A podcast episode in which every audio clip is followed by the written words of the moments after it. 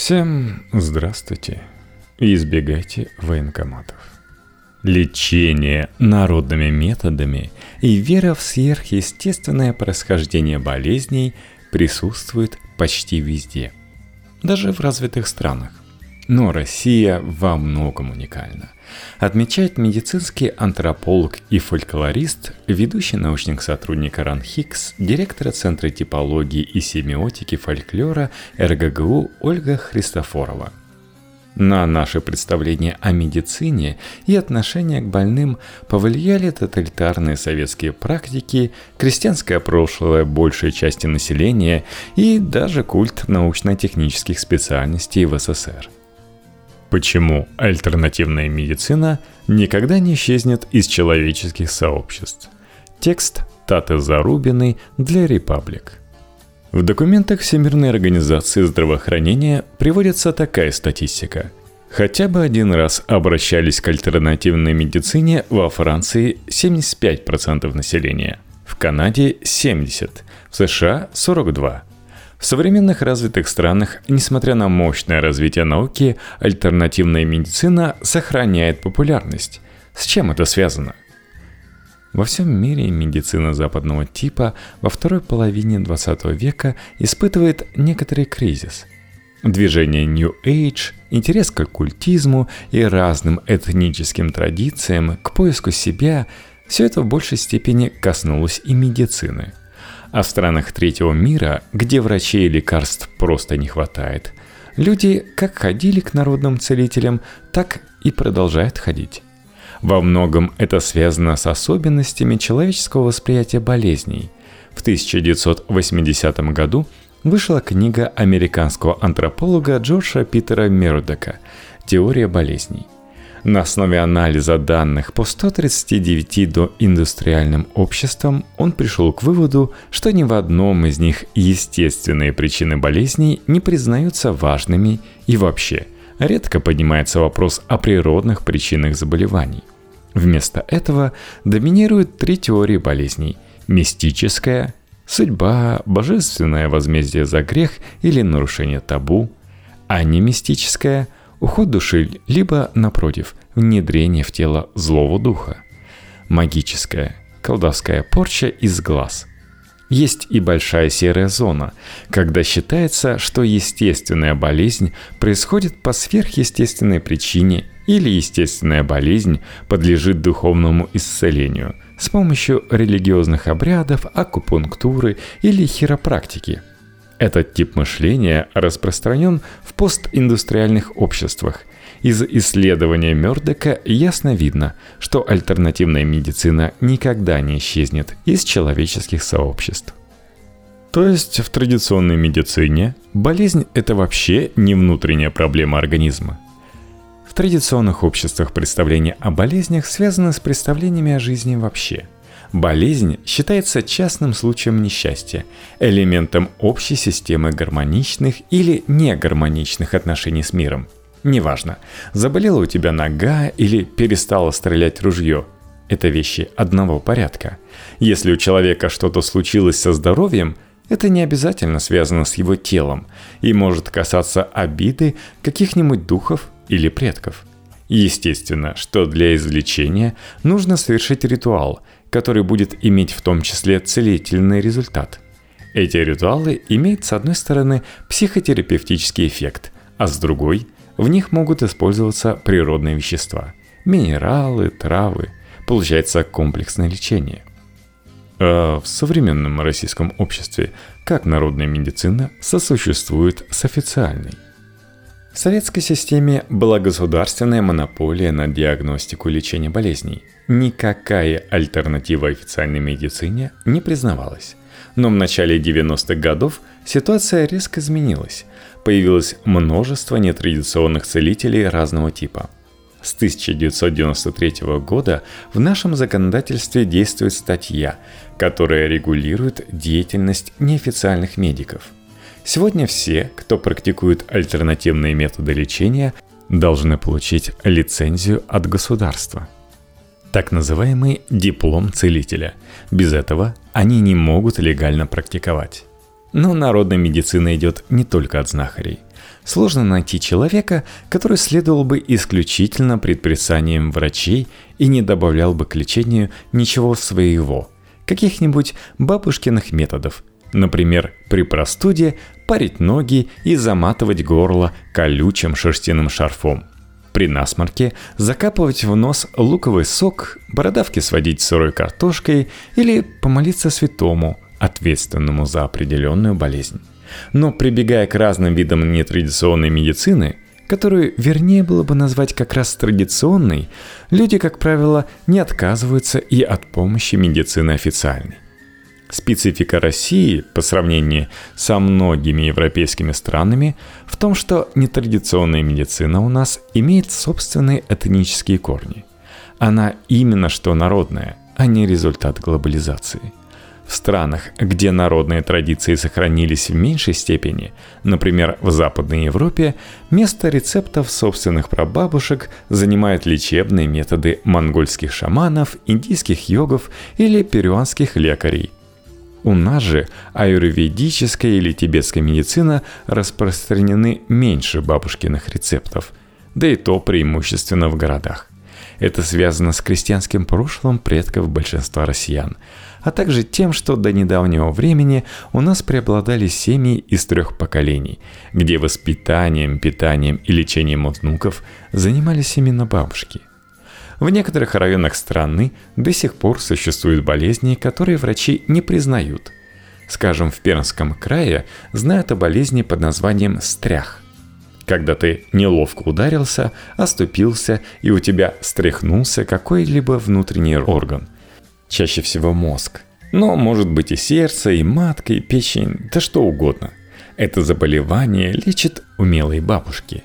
Безо всяких заговоров. Просто руками с помощью специального массажа они возвращают на место этот орган. Даже местные врачи часто посылают к таким бабушкам пациентов. Или бабки могут лечить утин, боли в пояснице. Кладут человека на порог, на него сверху полено и рубят его топором. При этом приговаривают. Что сечешь? Секу утин. Секи лучше, чтобы больше не бывало. И человек может вылечиться после этого от болей. Но бывает и наоборот. Знахари, лечащие от сглаза и порчи, говорят, что не мой случай, на тебе порчи нет, иди в больницу. В России парят ноги, ставят банки, дышат над картошкой. Какие еще лечебные привычки есть и у нас, и в западных странах? В Финляндии простуду лечат сауной. На Кубе в качестве лечебного напитка используют черный чай. В обычной жизни пьют кофе. Чай – вещь дорогая. У нас принято кутать детей, чтобы не простудились. Медики весь двадцатый век разъясняли мамам и бабушкам, что это неправильно и может быть опасно, но не особо в этом преуспели. А в Англии наоборот. При температуре плюс пятнадцать вы можете увидеть родителей в куртках и кроссовках, а в коляске у них будет малыш в легкой рубашонке махать голыми ножками. Еще у нас боятся сквозняка. Считают, что он источник простуд. Продуло, говорят. Такая идея, что сквозняк опасен, иррациональна. Она имеет древнее происхождение. Некогда считалось, что по ветру может прийти болезнь, порча. Поветрие, моровое поветрие – все эти понятия говорят о мифической связи ветра и болезней. Похожий пример рационализации архаических представлений – традиция не оставлять открытой посуду с водой. Считал, что если оставить ее открытой, туда нечистая сила нагадит, и люди потом заболеют. А в наши дни люди продолжают закрывать посуду, хотя бы ложку сверху положат, и объясняют эту практику так. Чтобы мухи не садились, или чтобы пыль не попала. Символическая гигиена трансформировалась в физическую. А медицинская антропология может объяснить разницу в отношении к больным людям в разных странах. Официальная медицина всегда была очень тоталитарной. Врачи ощущают свою власть, а больница часто сравнивается с тюрьмой. Это и сейчас заметно. Например, в современной российской педиатрии. Мать – это враг ребенка и врача. Ее нужно нейтрализовать, чтобы она не мешала лечить пациента. Жесткость нашей медицины была связана с атеизмом и с представлением о человеке как о строителе коммунизма, у которого главное – это тело, и нет никакой души. Тело должно быть идеальным, чтобы иметь возможность в полной мере выполнять свои функции в государстве. Люди – рабочая сила, которая должна служить на заводах и фабриках, а выходные и отпуск нужны для того, чтобы привести в норму рабочий инструмент – тело. Что касается плохого отношения к людям с физическими и ментальными особенностями, оно весьма архаично и характерно для всех доиндустриальных и индустриальных обществ.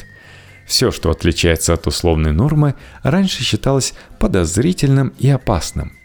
Ребенок с особенностями внешности и поведения мог восприниматься как жертва грехов родителей или как обменыш, отпрыск нечистой силы. Ирландские рыбаки оставляли младенцев с физическими недостатками на берегу моря, считая их детьми эльфов. Иногда особенности внешности воспринимались как признаки не демонические, а наоборот, как маркер сакральной чистоты. Но очень важно, чтобы особенность была гармоничной, не частичной, безногость или полная слепота, например. Одноглазый или одноногой может быть лишь нечисть. Какая политика по отношению к народной медицине существует в разных странах? В разных странах эти отношения организованы по-разному. Например, в США, примерно как в России, государство полностью контролирует все, что связано с медициной. Но есть другие типы медицинских систем – толерантные и интегративные. Например, в Великобритании можно осуществлять лечебную практику, не будучи государственным медиком. Но на такую деятельность накладывается ограничение. Негосударственная медицина не допускается во все, что связано с надрезами. Хирургией или стоматологией могут заниматься только врачи, встроенные в государственную систему. В Германии тоже толерантный подход, но там негосударственный медик не может называться врачом. Он называется натуропат или лекарь. В странах третьего мира народная медицина нередко составляет часть официальной. И дело иногда не только в нехватке медиков западного типа больниц и лекарств. Например, в Индии под британским влиянием возникли клиники и медицинские университеты западного типа.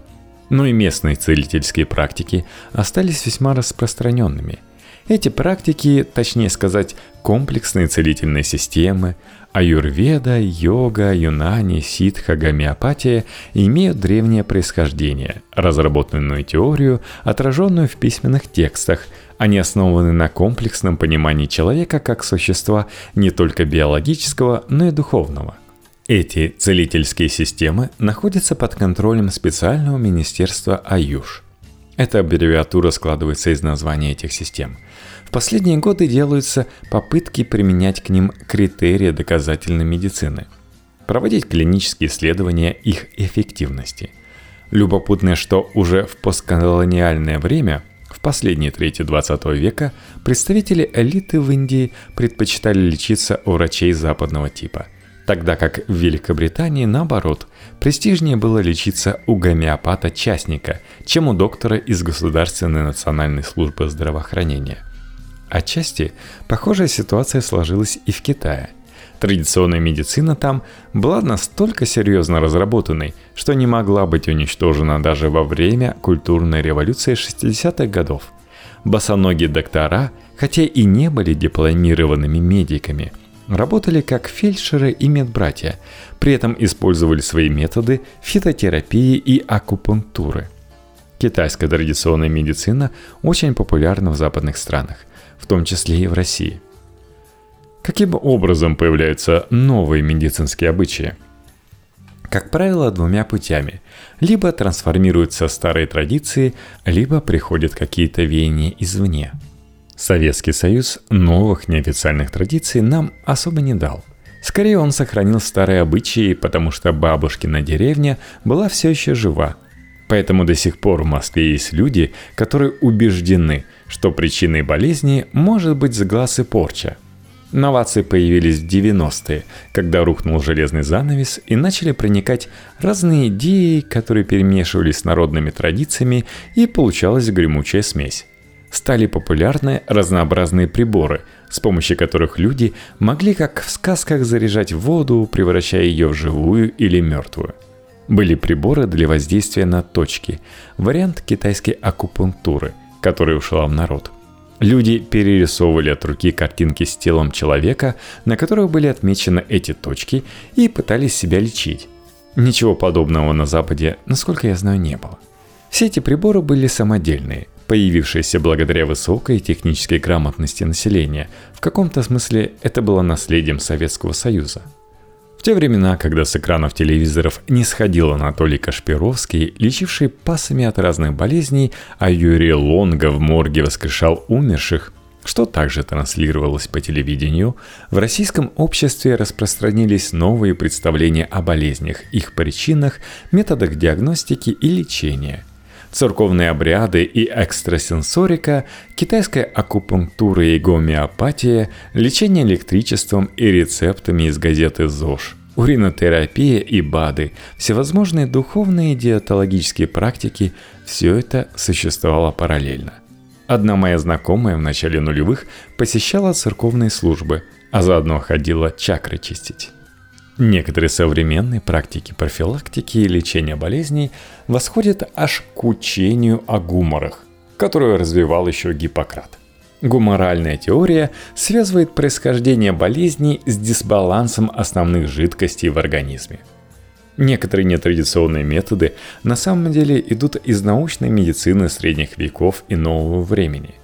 То, что в какой-то момент перестало использоваться медиками, осталось как народная традиция. Так произошло в частности и с кровопусканием, которое в западной медицинской практике перестали применять давно. Но в народе эта традиция сохранялась очень долго. Оттуда же идея лечить разные болезни при помощи очищения, клизм, рвотных средств и прочего. Горчичники, банки, жгучий перец в носках – это физиотерапевтические процедуры, оказывающие местное раздражающее и стимулирующее внутренние процессы действия. Подобные методы считались основными в лечении простуды и ее осложнений в советские времена. А медицинские антропологи как-то сотрудничают с врачами? На Западе медицинские антропологи участвуют в совместных с медиками проектах, изучает то, как в разных обществах понимаются здоровье и болезни, какие существуют типы профилактики, диагностики и лечения, рассматривает проблемы экологии, инвалидности, травмы, культурно-специфических синдромов, эпидемий, включены в разработки новых лекарственных препаратов.